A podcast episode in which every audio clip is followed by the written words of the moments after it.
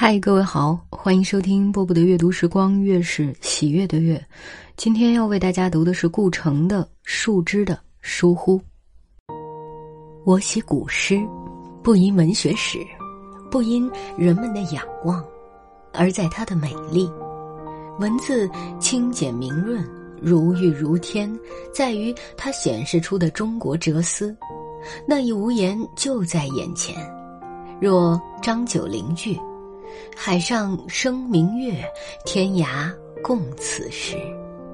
诗如禅，如顿悟，骤然风动云散，黑暗退隐。你看见万物万象明媚自如。红豆生南国，春来发几枝。气象柔和空阔，红豆生于南国，红豆生出南国。色空互化，得真意而得光明。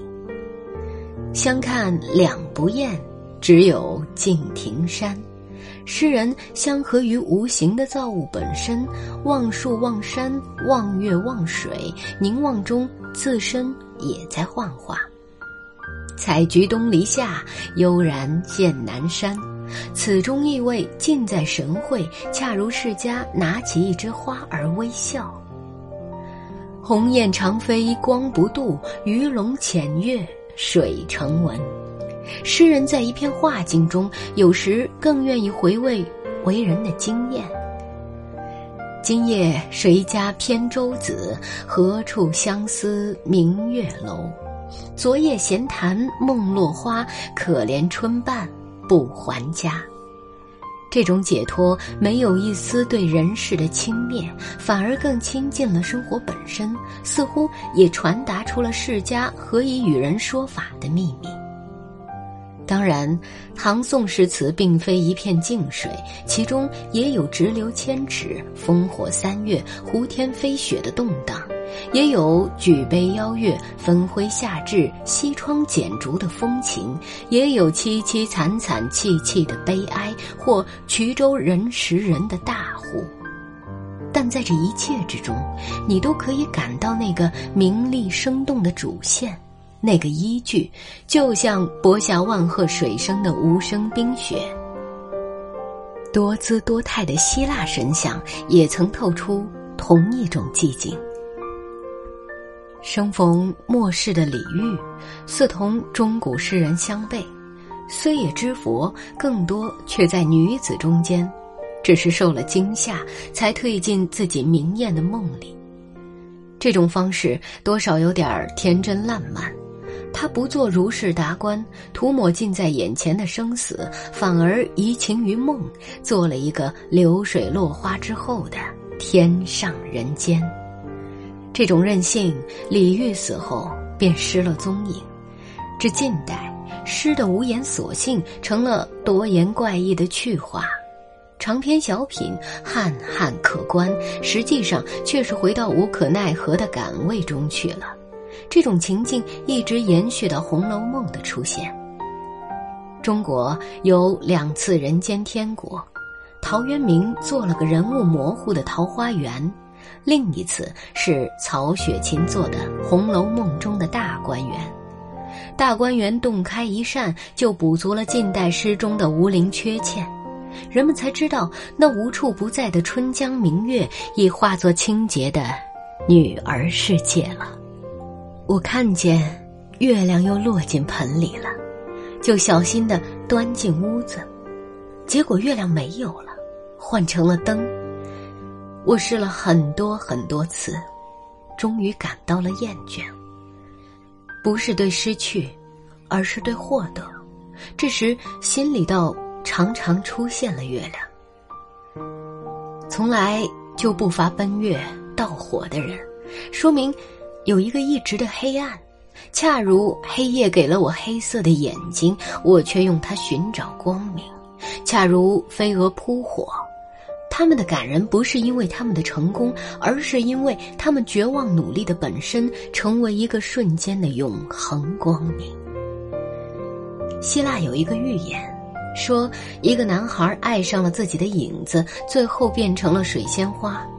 面对中国悠远的诗境，我看不见时间平住那么多暗淡繁琐的生活，只看见那片光自在圆满。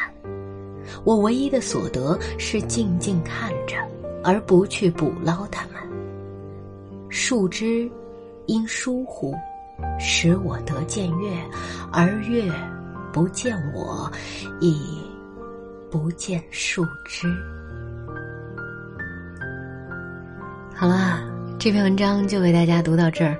我之所以录这篇文章，是因为，呃，今天在直播的时候啊，我在直播的时候读《牧羊少年奇幻之旅》，然后讲到了这个希腊神话水仙花少年的故事哈，然后刚好一低头阅读，又读到了顾城的这篇文章当中，也有讲到水仙花少年的故事，就觉得是一种缘分，对。就想说，那就注定要把这样一篇文章录出来，给更多的人听喽。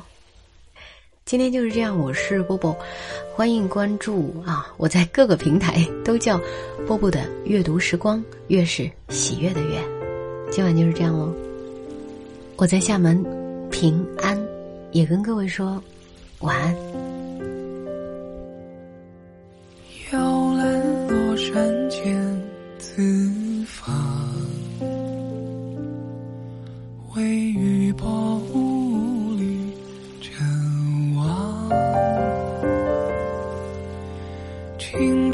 泛湖上一叶，兰江一号送千远，启程时知高，执子之手。千山暮雪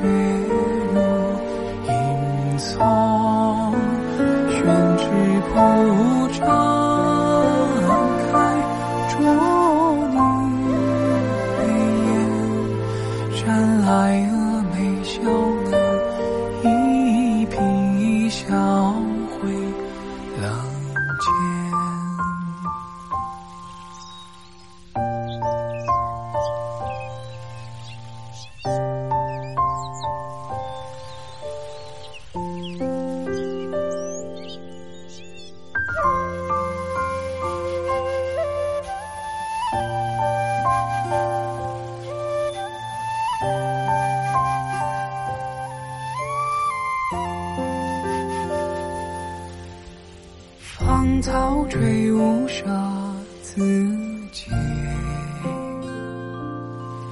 清歌为音律成伤。回山飞雨长亭晚，落下霜雾天水间，启程时知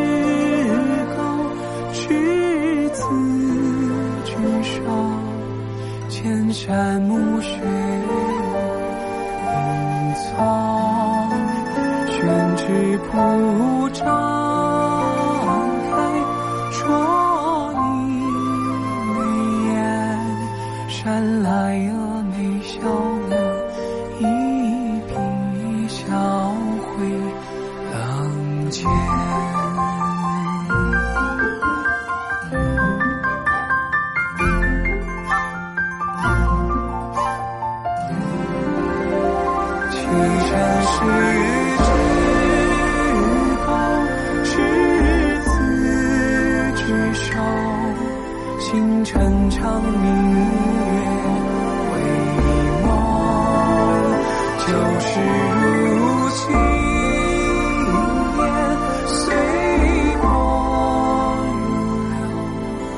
字字青涩在意，与子偕老。